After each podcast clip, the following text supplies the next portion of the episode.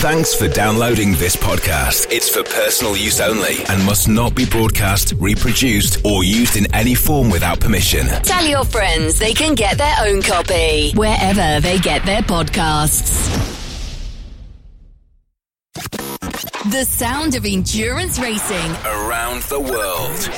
This is RS1, part of the Radio Show Limited network. G'day everyone and welcome to On the Grid, your weekly fix of motorsport with a down under perspective.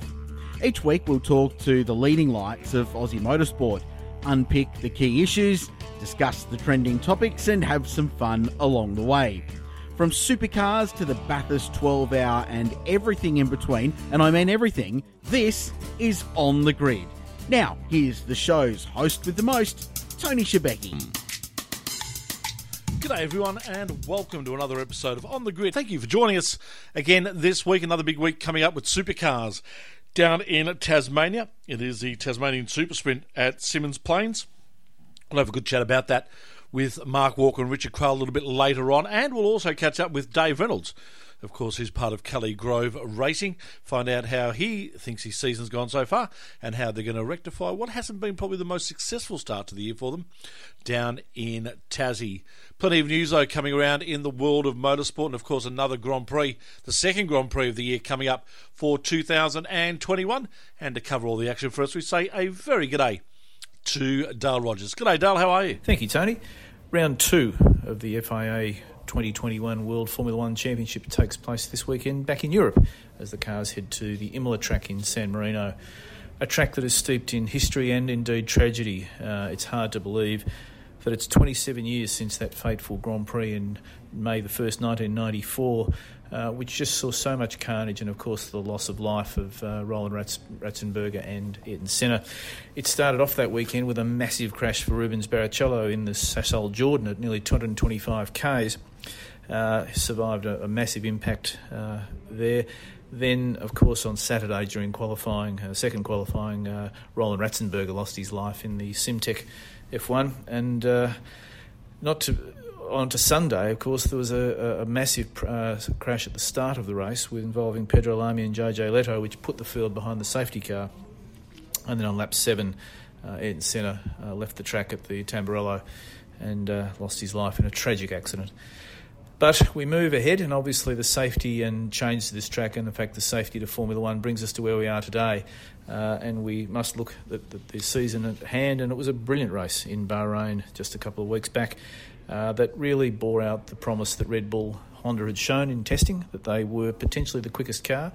Lewis Hamilton drove a brilliant race uh, and, and battled it out on, on strategy with Max right till the end. Max had to, of course, give the position back uh, to Hamilton, just could not catch him in the end. But a stunning race, and we're hoping these two continue this battle this weekend. A couple of things to watch out for, Tony. Um, Sergio Perez uh, had a difficult race uh, at, in Bahrain, started from the pit lane, but drove up to fifth. Uh, I think the the, this is really now is we need to see whether Perez can actually take the pace up to to Verstappen and be a real challenger to that Mercedes Red Bull battle. Uh, for McLaren, uh, good results. Really, the uh, a, a, strong fourth place from Lando Norris and Ricciardo, Although the media seemed to give him a belting around the ears that Norris had beaten him, drove uh, to seventh place in a in a wounded McLaren with the uh, the floors broken after he was hit by Pierre Gasly in the AlphaTauri. Uh, so the McLaren boys looking strong also, as are the AlphaTauri drivers who had a pretty miserable time in Bahrain, but certainly have a quick car underneath them. So that's another one that we need to watch out for the um, of interest, I think, to to really to see where things are at with Formula One at the moment, Tony, is the, the two teams that, that I think uh, Aston Martin and Ferrari. Um, uh, Charles Leclerc drove a brilliant race in um, uh, in Bahrain. Uh, Perez uh, did have some. Oh, sorry, uh, Carlos Sainz did have some issues with his car, but uh, certainly, Charles Leclerc did, really drove particularly well and probably a little bit uh, better than the Ferrari was, but nonetheless, he was in the mix. So I think that being uh, in Italy, of course, the fans are going to be out and forced to see whether the uh, the Scarlet Ferraris or the Scarlet and Green Ferraris this year can actually do the job. So a lot of eyes on them. The other team I think we've got to really keep an eye on, Tony, is the Aston Martin team. Um, in in 2020, it was a replica of the 2019 Mercedes. Uh, it appears now that they might have built their own car, um, um, and I say that tongue in cheek, of course. Uh, but the, the Aston Martin certainly did not look uh, as though they had the pace of their predecessor than the 2020 season. Uh, Vettel struggling in the car, um, and Lance Stroll, you know, obviously picked up a point. But uh, I think those two teams are the ones to keep an eye on. Great midfield battle as well towards the back. Uh, don't forget George Russell uh, will be looking for a result here after spearing off in this race last year while leading the pack under safety car, um, putting his right foot a little bit too hard on the accelerator on the downhill run um, and uh, into the Acque Minerali, and then uh, fenced it. So uh, we'd, we'd love to see, I think, Williams snag a point here if they can. So fascinating race. Bahrain has set up a great season. Uh, we hope it continues, and uh, we'll be back next week with a full wrap of the uh, San Marino Grand Prix from Italy. Back to you in the studio, Tony. Time to look at other news, and in supercars, the crowd capacity for the weekend's Tasmanian Super Sprint has been revealed. The Chief Operating Officer for Supercars, Shane Edwards, says they're expecting approximately 10,000 fans per day down in Launceston. That'll be fantastic if they get it. Supercars has launched also a market tender for the spare racing entitlement contracts, or the RECs, which could see the grid expand to 26 full time entries from 2022. The championship contingent has been stable at 24 entries for the past three years. Teams have until 5 o'clock next Friday to express their interest, with the winning bidders expected to be announced next month. Gary Rogers Motorsport declaring it will not return to supercars for the first Gen 3 season and take one of those available wrecks. Lastly, though, in supercars news, uh, Motorsport Australia has announced on Friday last week that Jordan Boys has been stripped of his maiden Super 2 win. The decision comes after his Walkinshaw Andretti United car was found to have an engine breach at Mount Panorama. Earlier this year, the V8 engine was removed from the car for a routine check, which, upon it was realised, it did not comply with the engine specification document. The win has been handed to Matthew Williams, uh, to driver Tyler Everingham. The win has been handed to Tyler Everingham. In MotoGP news, United Nations have condemned the site of the new MotoGP venue in Indonesia. The United Nations says human rights violations have taken place at a $3 billion tourism site where MotoGP is set to race in 2022. In a report released on March the 31st, human rights experts said the site on the land of Lombok was home to aggressive land grabs, forced evictions of Indigenous people, and intimidation and threats against human rights defenders. Marc Marquez has finally been cleared to race in MotoGP again. The Spaniard will race in Portimao this weekend, making his return to the competition for the first time in almost a year. And Australian Jack Miller underwent successful arm surgery last week in Barcelona after suffering an arm pump during the Doha Grand Prix. The issue occurred early in the 22 lap race at Losail, and Miller signalled plans to undergo surgery following the race. If his recovery remains on track, he'll be able to race this weekend, even if he's not 100% recovered. All right, joining me as he always does, Richard Craill from the uh, racetalk.com. Hello, Richard. Dexter, how are you? Welcome back. Oh, it's great to be back, mate. Had a beautiful time down in Tassie last week. Uh, the only thing was I was probably a week early. I should yeah, have been down there this week. Uh, Kleinsmith and went a week early to a supercars round. But uh, no, nice part of the world to go and visit and thoroughly looking forward to this weekend. The Tassie Super Sprint should be a belter. It's a cracking little racetrack. Always puts on some great supercars racing, and I'm sure this weekend will be no different. Yeah, I know that one guy that's going to head down there very, very shortly, might even be tomorrow or Thursday, is, of course, the uh, lead driver for Penrite Racing, and it's Dave Reynolds, and he joins us on the line for a chat. Hello, David. Hey, boys. How you going? Thanks for having me. Uh, thank you for coming on board. Uh, we always appreciate it. My friend uh, Tassie, tell us about it. A favourite track? Oh, yeah, let's just say it's in the top 15, I suppose we go to. like, uh, like it's, it's a funny track because it looks really simple, but it's actually produces some really good racing, and it makes makes qualifying like just difficult because it's very, very, very tight. The grid, it's you know, it's separated by literally nothing of a second. So you know, if you're on the wrong side of the hundredth or the tenth or whatever whatever it is comes down to, you can you, you can be either mid pack or on the front row. It's it's that close it's one of those tracks, Dave, where getting a lap in quali can be difficult too because you get guys rolling out of pit lane slowly, but because it's a 55 second lap, you're approaching them at warp speed, and it can often make that uh, that overlap a bit challenging as well. Yeah, it is. It is difficult. Um, like everyone, especially in qualifying, everyone sort sort of rolls around and tries to get a toe, and it depends on which way the wind goes. It can make a really big difference to your day. Mm. So you know, the the car at the front could be, you know, there's someone at the front of the queue trying to take the pain, and there's everyone behind it trying to squabble over position. But then, you know, the car at the front's obviously got clean air. But ultimately, it doesn't go as fast, but everyone behind it could end up stuffing himself over by trying to get track position and, and ruining their um, qualifying session that way. So, yeah, there's a lot of things to think about in that short session. It's not a standard, you know, go out there, fastest car wins, the type thing. It's all, there's a lot of um, games that get played in quality. With the uh, divided groups, the Group A and Group B for qualifying, you a fan of that? uh, oh, yeah, yes and no. Like, sometimes it works, sometimes it doesn't. You know, I don't um, I think the first, am I right by saying the first, after the first qualifying session, they only get rid of four cars, which really doesn't Yeah. seem all that much point to do. Mm. Um, and then they then they discount ten cars after that. Then they have the you know the effectively the, the fastest ten cars on the track. Um, it's good, but I think they need to cut more cars off out of the first session um, if they you know want to take it more seriously. I think because yeah, I don't know. That's just my partake on it. I'm not sure about you guys. You guys probably have your own opinion of it. Yeah, I, uh, dropping forecast seems a bit meaningless. It doesn't, Yep. doesn't, especially in a fifty-second lap. It just, it still looks exactly Yeah. the same on TV. There's still the same density, really, out there. So, and the field's so Exactly. closely packed. It's not like you're dropping someone two seconds off the field out of the way, are you? Like they- they're everyone's going about the same lap time. So, um, it's Yeah. so competitive. Um, how do you sum up your year so far, mate? Like first two rounds, you've sort of been back half of the top ten, you know, top half of the top 20, I suppose, and then a really, really good podium in those atrocious conditions at Sandown. So, how do you assess your, your first rounds with Kelly Grove and the Penrite car um, after Sandown? Yeah, man. Our first couple of rounds have been, uh, you know, quite positive. Like when I went at the start of the year, we said, know, the very first round we're going to be between that, you know, that eight to fourteen sort of mark, and we kind of were smack bang right in there. and we've made a couple of parts to our car, and we turned up at Sandown. We were a little bit faster. We qualified a little bit better. Mm. Um, that sort of gave us the next sort of spot from that sort of six to ten sort of region. But in in the wet, you know, the wets are one of those.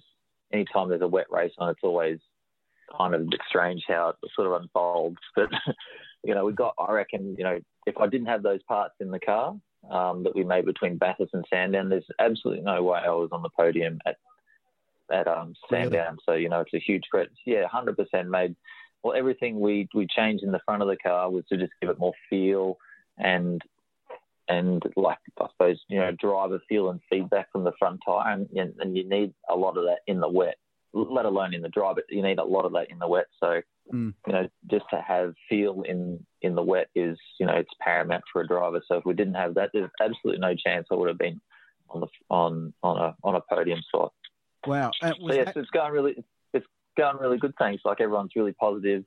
You know, they're making new parts, trying things, and that's at the end of the day. That's what you want as a race car driver. You want to see the boys making new parts, come with up new ideas, and trying trying things week in week out because you don't get a lot of testing in this sport. So Mm. you know, it's all about you know how many ideas and different things can you chuck at it at, at one weekend and sort of evaluate it.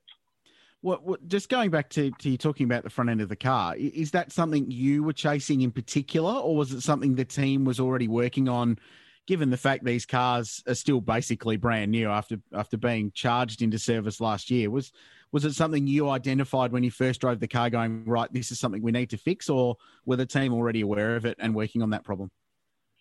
Um, no, hundred percent. When I first got there, you know, I drove the car and said, "Okay, this is this is how I feel it. This is what I think it needs." Da da da da.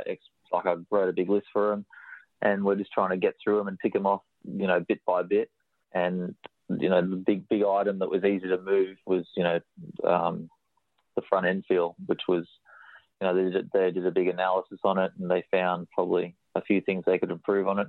Um, Andre was talking about that in the past, but Mm. um, you know, I think you know when you have a, a new set of eyes come in and repeat the same message, it sort of gives it more gives it more validity. I think. Yep. So that was like a big course of action. They went, okay, this is what we need to do, and they went and did it. But there's there's still more things. There's still heaps of things we can we can improve on. Really important for a team to have both drivers sort of on the same page in regards to the feedback that they're sort of giving back to the engineers. It seems like you and Andre have uh, hit it off really well from day one. Yeah, well, I, I, exactly, man. Um, you know, Andre and I have a pretty good relationship. Um, he's been a mate of mine for many years. He's been a teammate of mine before, so you know I know him quite intricately. I'd like to say. um, yeah, but he's a really good character, good kid. You know, works really hard, tries hard, um, and he's you know got some ability, which is which is great. You know, um, I, I you know, enjoy being next to him because he does some strange shit from time to time, which I laugh at. How's um it, it, it must have been a full on year for you, Dave, and, and we'll talk about your TV career in a minute. But you, have had a you've had I a kid. I don't know if it was it wasn't that much of a career. no, God, don't don't use past tense, mate. You're locked in for the year. Um, you, you've you've you've started your family. You've changed teams. You're in a whole new environment at home and at work. So how's that process been for you? Sort of getting your head around quite substantial changes to your life, not just your your professional life, but your your personal one as well. Good question, good question, Krause. Um, yes, it's been a very very different year for myself.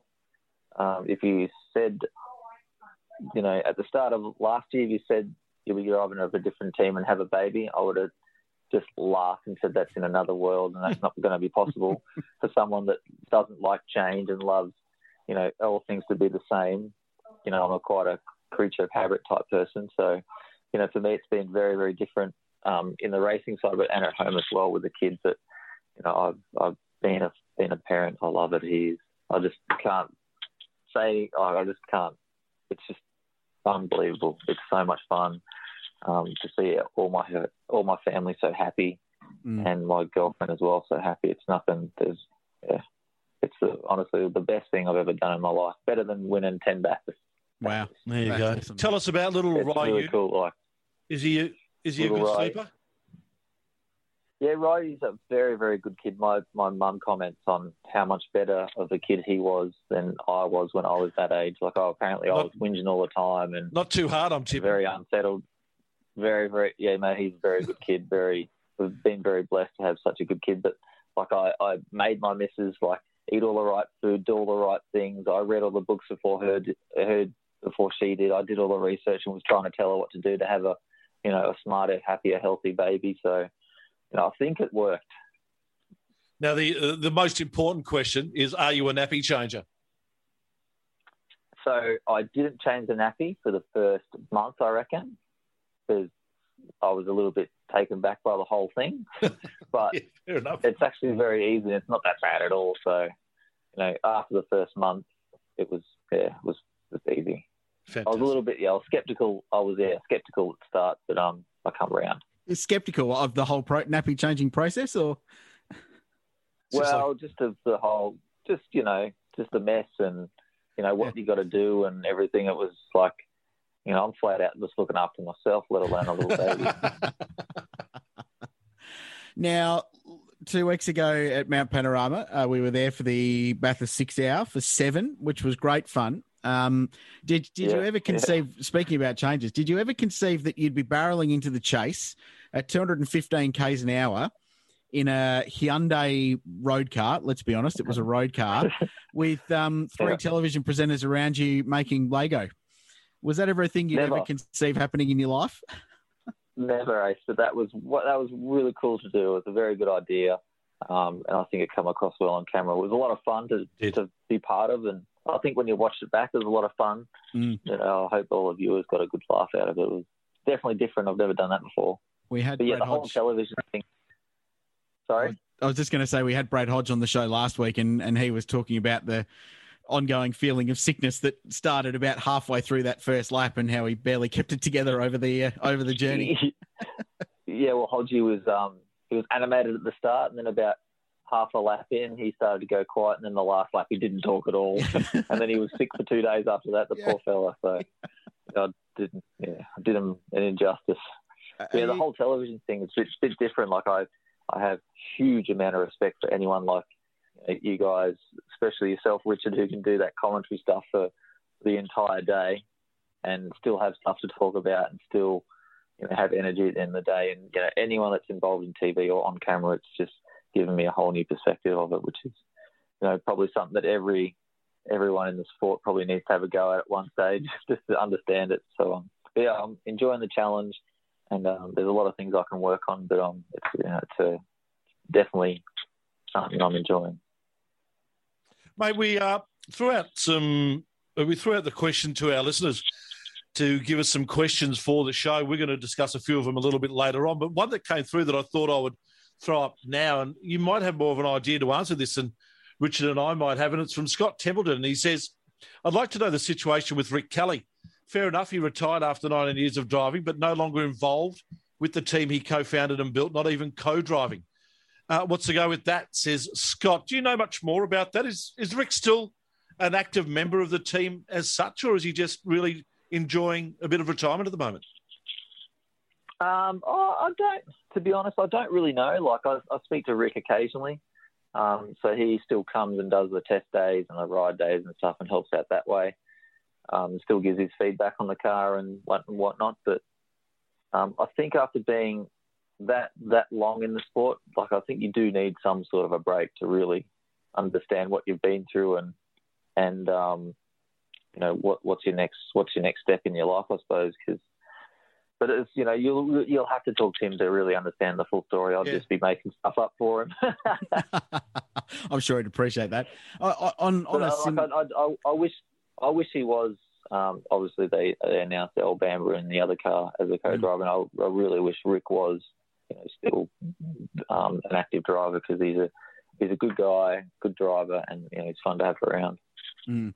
Yeah, and that El Bamba gets a good one. Well, and, and on that note of, of ownership of the team, not long after you were locked in there, um, it was announced that Stephen Grove has, has come on board. So it's now Kelly Grove Racing. Have have you noticed any changes, or admittedly you haven't been there much longer than they have, but any influence or impact that that Stephen and, and his family have brought in? A, they're a great group of people and, and proper racing people, which is great. But have, have you just noticed anything with, with Stephen's involvement so far? Um, well, it's hard for me to comment on what it was before because I really wasn't there. But yeah, like they kept it very quiet because you know I signed my deal at the start of the year, and then a few days or maybe a week later or something, there was an Mm. announcement that yeah, um, Stephen bought into the team. I had absolutely no idea about it to be honest. Really? Absolutely no idea. Yeah, I actually was, was caught me by surprise. So I was a little bit stunned about. Um, but you know his involvement with the team. He every time you talk to him, it's just it's just like how can you win? How what do you need to win? And as a racing driver or anyone in the team, that's all you want to hear. It's what can we do to win? What Mm. what do you need investment wise? What people do you need? What do you need? Like it's it's very very it's the best you know few words you could ever talk to anyone in a competitive sport that wants to win races is what do you need to win and what do you yeah that's all you need what what can we do to win what can what what input can we give to make you win that's all you need Yeah, it's genuinely, Dave, one of the mm, the most interesting stories for mine in supercars this year hmm. is what impact they have because. Yes, they've been successful in business, but Stephen and Brenton are both very successful racing car drivers in their own right at their level in GT. Yeah. Like they've won five Bathurst 12 hours in their class. So they get what it takes from a driving point of view. So I'm I'm really excited to see how that sort of plays into the ownership side with you guys and and what they can bring to that team. yes i'm very much looking forward to the future of this team especially with those uh, with those two involved I was going to say, if you get the chance, mate, ask him about his uh, walk of Monte Carlo, or uh, sorry, Monaco, when Yeah. he went over there to drive a Porsche, and uh, what he did at turn one. If you get the chance, yeah i'll ask him I know, I know that story. yeah, it's a good story. Yeah, uh, mate, just finally before we let you go, uh, well publicised, and it was there for the public to see your time at Erebus, especially in the last year or two. What you probably can comment is the difference in atmosphere between what Erebus was in the time you were there and Kelly Grove Racing. Is it a totally different place? Um, yeah. Is it a totally different place? It's very hard for me to say. Um, but you know, I, I love the positivity of Kelly Grove Racing, the people involved, very relaxed, um, you know, v- very goal orientated people, um, very professional, and um, but they, you know, still still know how to have fun and and go racing on the weekends, which is perfect. That's that's all I want. I just you want that team environment that can band together. Um, that are mates, they go racing on the weekend that can win races, and that's what we're trying to build in our cars and in our team as well. So, you know, it's it's going to be a great journey for the next few years. I can't. I'm looking forward to it. Uh, can anyone beat SVG this weekend, mate? Yeah, like you know, can anyone beat Shane? You know, Shane's obviously in a bit of a purple patch in his life, driving wise. Um, I believe they had some sort of engine upgrade for that, which is kind of funny itself. That you know, bloke who wins races, wins all the races, gets more power, which doesn't make sense. Um, but you know, the the when you look back on the history of Tasmania, it's always been a, a heavily you know Triple Eight dominated track or Holden dominated track. So and they're going to be very, very difficult to beat, especially with everything that's gone on in the last week or so. So yeah, it's going to be we've definitely got our work cut out, but you know, it's always possible. Like it's it's always possible, you know. Yeah, well, fingers crossed it can happen, mate. Uh, we know you just got home from work, and I know that you've got a, a, partner and baby that want to give you a big cut and a kiss. So we'll let you go do that, buddy. Thank you so much for your time today, and uh, all, all the best on the weekend, mate. Appreciate it. Thank you. Good Thanks, on you, Dave. Dave. Dave Reynolds joining us here. Happy with that.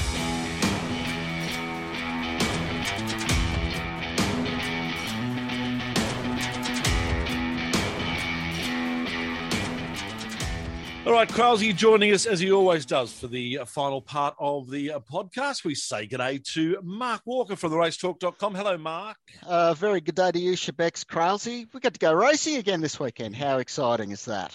Well, it sort of seems like we've gone racing every weekend. We get to go supercar racing this weekend. Well, it's supposed to be last weekend, but obviously COVID happened. So uh, thanks to Brisbane. But uh, looking forward to it. Classic little racetrack, the old Symmons Plains Grand Prix circuit. So it should be good fun. Can, I just, um, can, I just say that I spent four days in Hobart last week with my lovely wife? How was that, by the way? Because well, that was we, fantastic. We missed except, you on the show. Except I would not have known that there was anything happening in Launceston or in Symmons Plains this week. There is absolutely no communication between the north and the south of Tasmania even no, though there's not. only a two-hour drive. Mm. Yeah, uh, they need to bring in some old PR hacks like myself because that was the this place of my best ever PR effort when I had the front and the back page of the Examiner with the exact same the photo. Same photo. I can tell you what the, I can tell you what the front and the back page of the Examiner has been, and it's all about the uh, the poker machines at the casinos at Launceston and Hobart, which have been hacked, mm. cyber hack, what? and they're they're out. They're not up they're down and have been for a week and not expected Jeez. to be up for another month or two. What what will the thirty two people down there do? Exactly. No, we like we like Tassie. Uh, fortunate enough to have been down there in January for the um, Race Tasmania event with ARG. So lovely place. Symmons is a great little racetrack and uh, always produces some fairly exciting supercars action. And with the the formats that we're running now, I'm really interested to see how they play out. And another old school track like we had at uh, Sandown a couple of weeks ago, a track where the aero doesn't play a role. Should be, you know, it's all point and squirt stuff there. So should be some pretty feisty motor racing, I would have thought. Can't wait to see how the uh, the jumpy trucks handle the hairpin. I'd say it doesn't matter. They'll just go straight over the top of whatever's in the way. I mean, there's a bit of Armco there they could flatten. I, I, don't see that as too big a hurdle for those guys. Not a lot of catch fence there. They were worried about those things spitting off parts into the crowd, and they're running them in a track that doesn't have any catch fence. So good luck to them. yeah, yeah. Oh, look, Tasmanians will get a show, that's for sure, one way or another, up close and personal. No, it's going to be good. Looking forward to it. Um, I yeah, it, it's. Are a we cool... a little bit disappointed that there's only two support categories to supercars? Oh yeah, look, Tassie's always had a pretty average support program, hasn't it? And the fact that uh, the fact that there was an entirely different standalone event at the start of the year probably didn't help the cause because maybe you could have lured an S5000 or a TCR down there. But for this event. But um, that's just the way it's gone, and a little bit of complications with the COVID dramas in Brisbane that that forced the postponement of this event. Um, a week later means that it clashes now with the start of Targa Tasmania, which is Tasmania's largest motor racing event by margin. Um, so, unfortunately, one of the support categories, which was the Tassie Tin Tops, which we've seen roll out uh, a couple of times in the past, and Mark Walker's actually had an involvement in that in the past as well, which was nice. Um, some of the cars that were due to run in that are competing in Targa Tas, and they're always going to take Targa Tassie over uh, some sprint races at Symmons Plain. So, um, they're down one support category, which is a shame, but um, hopefully the fact that it's a nice little condensed uh, two day race meeting will help the cause as well. The good news. I was going to say, Mark. So the good news is though that uh, it's been announced by Supercars that uh, the entries in Targa Tasmania will actually do a lap of Symmons Plains as part of the yeah. entertainment on Sunday before they head out for their race. So that's good. Yeah, good, good crossover concept, I suppose, because uh, Targa Tasmania is one of the world's great tarmac rallies. So it makes sense that they should cross over with the other major Tassie motorsport event. You just give me some uh, post traumatic stress disorder there with the flashback to the time I was a category manager. Yes, correct. You working for a person who's been on this show in television celebrity Greg um, Glenn Ridge. Glenn Ridge. Absolutely, that was uh, that was good times. We, funny category because there was just such a huge disparity between fast cars and slow cars, and watching them zip down the back straight was absolutely terrifying. Yeah, it was it was the speed differentials you saw at the six hour the other week, but in a oh. sixty second lap. like it's it's funny the old um, doing laps around your clothes dryer, as uh, Dick Johnson once said. No, it's um it's a cool category those mixes, but uh, shame they won't be running this weekend. Anyway, be good. We we um, Mark and I, I say we, the Royal we called a um, this the most insane Formula Ford racing at Symmons Plains back in the day. What what was it? 12? 2012? 2012. Australian Formula Ford Championship. Bonkers. Absolutely bonkers. Three wide across the line at one point, almost four. Bump drafting, just absolutely mental racing. Uh, Simon Hodge going absolutely face first into the pit wall. yes, he did. Yep. The, the track went red flag for a second and then went unred flag, which I don't think is a thing that normally happens. Mm. But uh, that was exciting. Yeah. And that, that car actually snapped in half behind the driver. It was a front on impact and the gearbox snapped on it. Yeah, it was uh, it was not great. It was a that was a TKO that car. She uh, she never raced again.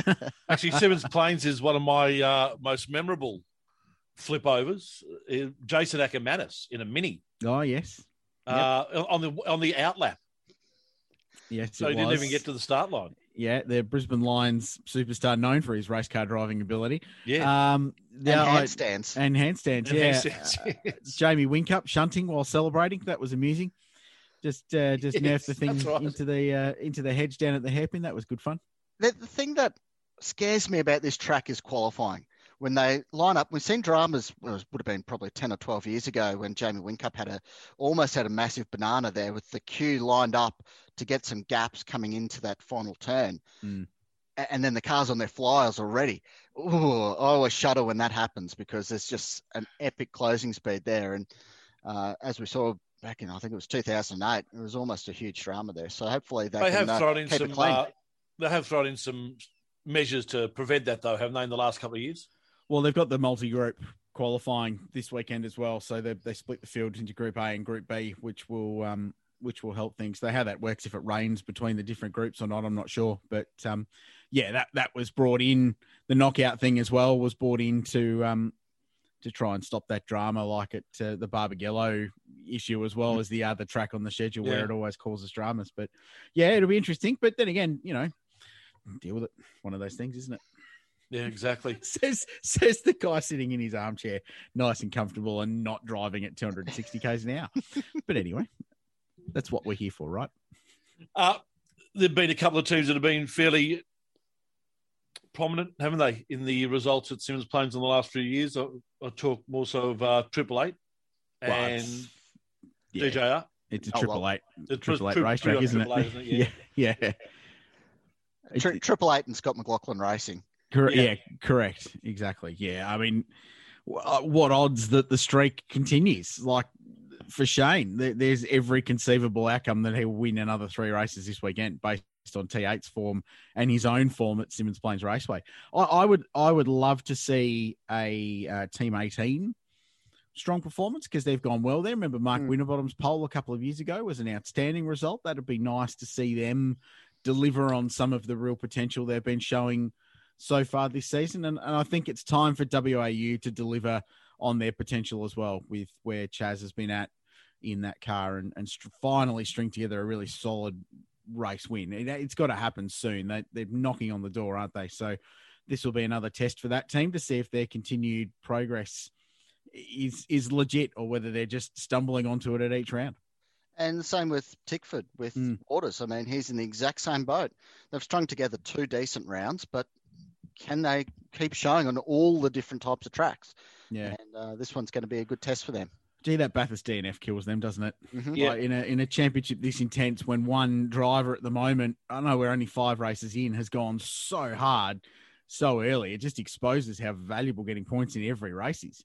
Because losing that potential 150 points or 140 or whatever it might have been, I mean that's just that's an enormous blow for for that car that early in the season. So yeah, they've they've got to deliver 100. percent Yeah, they do. Uh, our the Run Home social manager put out a question on social media today, uh, asking some of our listeners and our uh, our. The, did I say the Run Home? The race. Sorry, what show? What show are you talking about, on- on- Um, are you are you Oh, I've gone back moonlighting on another podcast we gone- don't know I've just about? gone back or- to SEN days like yeah, four, like four years it's ago. been I've had a four years since your professional radio career ended. So what's with that? The Race Talk uh, social media manager What put out account's a that? question on the Race Talk socials. Was just Uh, checking. Was it the race talk? Yeah, it was the Race Okay, Talk. Okay, good. Uh, you can find it at theracetalk.com.au. And you, you sure? Really? Uh, I, I think so. what did you do in Tassie last week? Like what? I can't tell you. I seriously can't. right. Uh, we did get some uh, questions from our listeners, and, and one of those, Tom Archiuli from uh, Doric, asked the question Who will be the first person to beat SVG this weekend? Well, hello to Tom from Doric. Uh, big fan of the show, we know, uh, and thanks for tuning in as always. Uh, I don't think anyone will be the first person to beat SVG this weekend. I think Uh, he's going to win another three. I've put some thought into this, serious thought. Um, providing he's not sitting in seat A2 on the plane, I think someone might beat him off the plane. That's Oh, it. okay. That could be it. He- He might get be sitting in A1 and still do a mad dash straight across to the door. Yeah. But I think that's the opportunity for everyone on Virgin Flight, whatever it is, to Launceston to Mm. get one over SVG this weekend. Yeah. I actually, I actually think he's got issues because his shoulder's okay now. So I don't think he'll be as good as what he was with a bad shoulder. Are we talking about Shane or Tom? No shame. Because I thought Tom's uh, shoulder was fine. Uh, yeah, well, no, I, I don't think it matters, Shebex, honestly. No, it probably it's doesn't. going to make a difference. He's a force of nature. Uh, no, I, I think he, I think the streak continues. I really do. Absolutely. Um, Tom, he did ask a second part to that question, though, didn't he? He did, and Yeah. it is a it is a very very good question actually, and I'd like to get your thoughts. So, how are you planning your viewing weekend with supercars, Australian superbikes, MotoGP, F1, Indy cars, all on the one weekend? yeah. Well, Uh, it's big, hashtag got it? a bit on. hashtag got a bit on. Um, it's big. So supercars for me, yes, we'll definitely be watching that. Uh, ASBK, I'll, I'll probably park that, but I know. Uh, I know Dale Tommy- would have if he was if he wasn't in Tassie.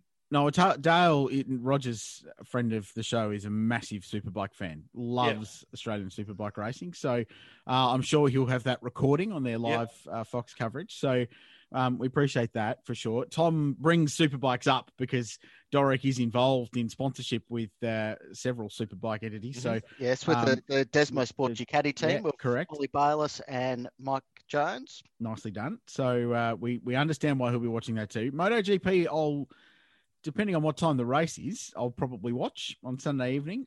We'll watch the Grand Prix because last year's San Marino race was pretty good. Yep. Not getting up for the IndyCar race because that's a bit silly, but I will definitely be recording that in some form. Well, you don't need to record it. You just go straight into Kayo and just click it Well, you as a could. replay. or you can just record it, Chebex, whatever. Uh, and I'll be watching that because I'm interested in Scotty McLaughlin's first full time IndyCar race. That's a huge, huge I know, moment for his massive. career, and and those of us that have been around since uh, he burst onto the scene in the early 2010s. Um, we're all desperately keen to see how well he goes, and really looking forward to that in uh, good old Alabama at Barber Motorsport Park. It's going to be really cool to see how he goes. So, uh, yeah, it's going to be a massive weekend. It's cool, Huge. very cool. Now, uh, a peek behind the curtain here. The Race Talks patented uh, power rankings. It's a team effort, and I can Mm. only speak for the effort that I uh, put into that. And there's 48 hours in the weekend, so I assume that I'm going to have to spend about 43 of those compiling bits and pieces for the power yeah, rankings. I suspect there's going to be a lot of content flowing from the uh, from the socials at the race talk. Hot, not, or what? Let us know your thoughts. We'll uh, we'll include it all. It'll be a post supercars focus, but we'll certainly throw in some some Grand Prix, and uh, we'll put Scott McLaughlin in hot. I'm sure from uh, from IndyCars as well. Well, what about Monday ratings watch? I mean, where is Yeah. the F1 going to be at a reasonable time slot? But Substantial, I would have thought. But it could be than a very good day for Fox Sports 506. I would have Big thought. day. Uh, other than that, this the categories these days have such good social media that normally you can tune in the next morning and you'll get a 5, 6, 10, 12 minute highlights package of Mm. whatever series anywhere in the world. I remember back in the day when speed was a thing, I would record everything and watch everything that was on speed. I just don't have the time these days in my life. I don't know what happened to my life, but it's gone wrong and I just don't have the time to devote to watch everything like that. So I normally just take bite-sized chews of everything. We don't have uh, a podcast long enough to devote to where your life went wrong, Mark. No, But no, we it's can true. come back to that if you like in a separate edition. Thank. Another uh, another question that was thrown up on the socials, and it's from no username, and I don't know how you get that on social media because everyone's got a username. But anyway, Mm. uh, no username for this one. Predict how Scotty McLaughlin will go this weekend in the IndyCars. Uh, qualifying will battle, I think, top 15 probably, but I, I reckon somewhere in the top 10, uh, bottom end of the top 10? 10, I think, at the end of the race. Yeah. Yep. 14th. Okay. I got n- Yep. no intelligence on that at all. How's Jimmie Johnson going to go? Well, th- yeah, I, I think McLaughlin will beat Johnson for sure.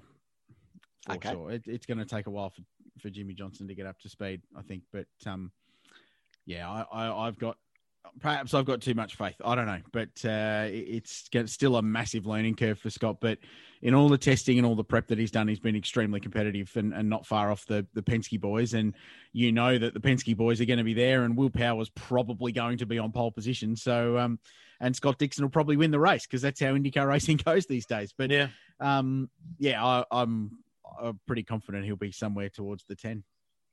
Uh, at Jono Beekoff has asked the question, gentlemen. Thoughts on Super 3? The switch to 18 inch Dunlops was inevitable given grid numbers, but it's given the privateer cars like ours more expense and doesn't make the cars, period, correct anymore. Uh, genuine privateers with not many bucks don't have many options to go supercar racing now. Thoughts on that? Well, it's a bit of a necessary evil, isn't it? Um, in combining the fields and putting everyone on the same tyre, they couldn't just make an old school tyre for the Super 3 cars out there. It just wouldn't work, didn't make sense. It probably, I don't want to say the privateers get stuffed. It, it's a hard, it's a hard situation. You want everyone to race, but at the same ti- time, things have got to move forward. It's, uh, it just wouldn't work making special tyres for those guys. There's places that five litre touring cars can run where you can keep them completely period correct. They had a big run down the Phillip Island Historics recently, so you can go and run them in sports sedans. You can go and do all sorts of things if you don't want to change your car. But um, the, the rules are if you want to play with the big boys in the Super 2 3 combined league, you got to do what they say. So there was a time, Richard, where the Super 3s were on the Kumho. Is that still the same? Well, no, because now No, they're running. they've the gone to the Dunlops. Dunlops, Yeah, okay, yeah, yeah. which was which was part of them sharing the grid with with Super Two. Yeah, okay. this year, which which was a necessity for both categories. It, it had to happen that they be on the same grid. I think for the health of both classes, Super Two struggles have been well documented numbers wise, and certainly uh, Super Three, I think needed to be on that same grid just from a logistics point of view. And um, Dunlop was willing to extend their support to Super Three as well, and and step up to to back that category alongside Super Two.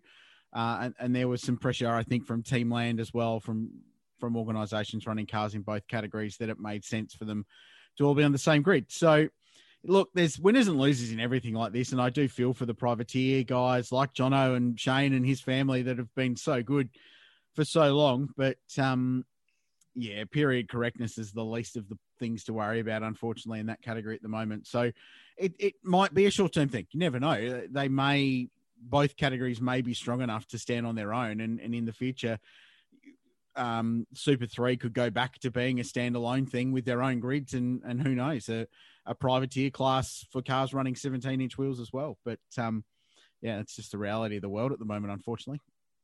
Yeah, the uh, the current spec supercars will they become Super Two cars next year when Gen Well, Three comes in? That's a million dollar question, isn't it? I don't know if they know, and certainly we don't know.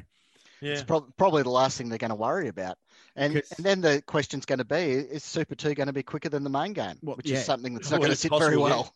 yeah. Yeah, correct. I mean, Super Three cars could be as fast as main game cars if if the performance levels differ as much as some people think they will when Gen Three rolls in. So, yeah, uh, it's a big question, isn't it? Do they just roll straight into the new car in Super Two? But that defeats the purpose, and all of a sudden there'll be twenty odd um, Super main game cars lying around, not being able to be sold down to teams. So, yeah, it's a it's a pretty delicate situation. I think Roland Dane's found the perfect scenario, which is just don't offload your cars to Super Two, sell them to rich collectors which is easy when all your cars have got race winning provenance, I suppose. So if you're Matt Stone Racing, it's probably not quite so easy. But anyway, Uh, Shazam two nine zero six has asked the question: Why hasn't at Supercars updated the Super Two Series points and included any results from 2020 or 21 on its website? These guys spend dollars, dollars, dollars, dollars, dollars, dollars, dollars, and deserve to have this kind of information available. good point. Uh, I'm just, uh, as we speak right now, having a look at that website, and the series points are correct pre Jordan Boys disqualification. So for 2021, so they haven't updated it since uh, Boys was rubbed out with an engine irregularity. Was that two Uh, weeks ago? Was it three weeks ago? No, no, no. That was that was last week. Um, oh, yes. Okay. and results are current as of Bathurst from last year. So, yeah, they they haven't got round one results up. That's fair. Probably should be a bit speedier on that. Um, but the points do seem like they've been updated without having been changed since uh, since the results changed a week ago from that. So um, fair comment though. Uh, these are the little one percenters that you do need to get right. So uh, a speedy updating of results and points for people that look for them uh, is always welcome. Good news is though, there's a lovely photo of Jess Dane as a six-year-old What? on the website. Huh? They, they've. You need a bit of context there, Shebex, I think, because that sounds real so- dodgy. it does. Uh, so yeah, let me put that into context. There is a uh, a story on the Supercars website, which uh, has Triple Eight Bosch shares a sweet photo of a young Jess Dane. So a photo was uh, shared by Roland Dane of a uh, a young Jess Dane. Okay, cool. That's it. Yeah. So they've taken a bit of a turn there at supercars.com. They're undergoing a bit of a digital transformation, which includes things like pinching the power rankings. So not really on our Christmas card list at the moment, but they're aiming their site at a different audience. And I don't think that audience is me. I mean, I'm already sold on supercars. I don't need to climb on board, but they're aiming what they're doing at a different audience to try and attract some new people in who aren't already on board, like you, me, people, everyone listening to this. So good luck to them. Yep. Uh, next question. I, I just shrugged, by the way, for this, this audio medium. I just shrugged. That's all I've got. Uh, will we ever see a timed endurance race for the supercars? Example of three hour. Is there a market for it? Considering races are effectively to time limits anyway, seems to be an easy one logistic wise. That's from uh, Sidewig two. I don't have a problem with this at all. I was going to do an op-ed on it, but I don't think there's enough meat on it to warrant doing so. Why not? Everything is time certain outside of Bathurst, so I don't see a problem with doing that. And it's not like there's any sacred races anymore. There's no Adelaide 500. There's no Sandown 500. There's none of these traditional length races like the Bathurst 1000. Hmm. Let's just run time certain. The events are called super sprints. That's got no uh, relation to anything that happens on the weekends. This weekend we got three one-hour races in a super sprint. Who Mm. cares? Just have three one-hour races. Then you're going to lose that whole argument for time certain races. The other problem is too that most of the races these days are on Fox Sports, who've got no commitments afterwards. So, do, why do we have time certain again? Yeah. E- Either either go time certain and just run everything time certain. Everyone's just used to that. You know, you look at IMSA in the States, they're all time certain races. You have the Yeah. two hours, the three hours, the six hours, whatever it is. It's time certain race, and you, you know what you're in for. I think that's a valid point. Absolutely. And it would just remove the angst that a time certain race causes to people. So you get an hour window, you go racing for an hour. Um, if it's all get- under safety car, it's tough. whatever. That's that's the way racing goes sometimes. But yeah, if you get ten laps in that, great. If you get fifty, fantastic. Mm. But that's just the way it goes. Yeah, I, I think that's a that's a really solid concept. So extending on what this commenter has has brought up, it's not so much about having the supercar three hour. It's just making all of the races a defined time period. So your your pre Bathurst warm up back in the day when we had pre Bathurst warm ups was always about three hour motor race. So rather than call it the Sandown 500, you'd have the Tailem Bend three hour or whatever it is. So, yeah, but whatever. You could call it the Gold Coast, the Surfers Paradise Grand Prix. Yeah. Or whatever. You come up with a special name for these events that uh, Yeah. don't necessarily, you know, the longer distance ones, the feature events in Townsville, Mm. Gold Coast, and Newcastle. You call them something special and sell some more tickets that way. yeah, I think that's a good idea. Yeah, and uh, our final question from beer enthusiast: When are beers on TRT coming back? Well, I can't tell you right now, but within the next seven days, there will be an announcement that is linked to the race talk uh, via one of our partners um, that will see beers on TRT making a return. Um, because basically, we will have a supply of beer. what? Uh, oh yeah, yeah. No, this is this is a thing. This is this Okay. is one of the great news stories of 2021. Uh, so watch this space is all I can tell you. If you're unfamiliar with the concept, in 2019 we launched beers on TRT on the Gold Coast, and one person turned up. Uh, we followed that up at the Adelaide 500, start of 2020, and multiple people Yeah, turned up, and the credit card got a pounding, which was fantastic. We love that. People just came to have a beer with the TRT crew. Um, so that was sensational, uh, and we wanted to c- carry that on, but COVID.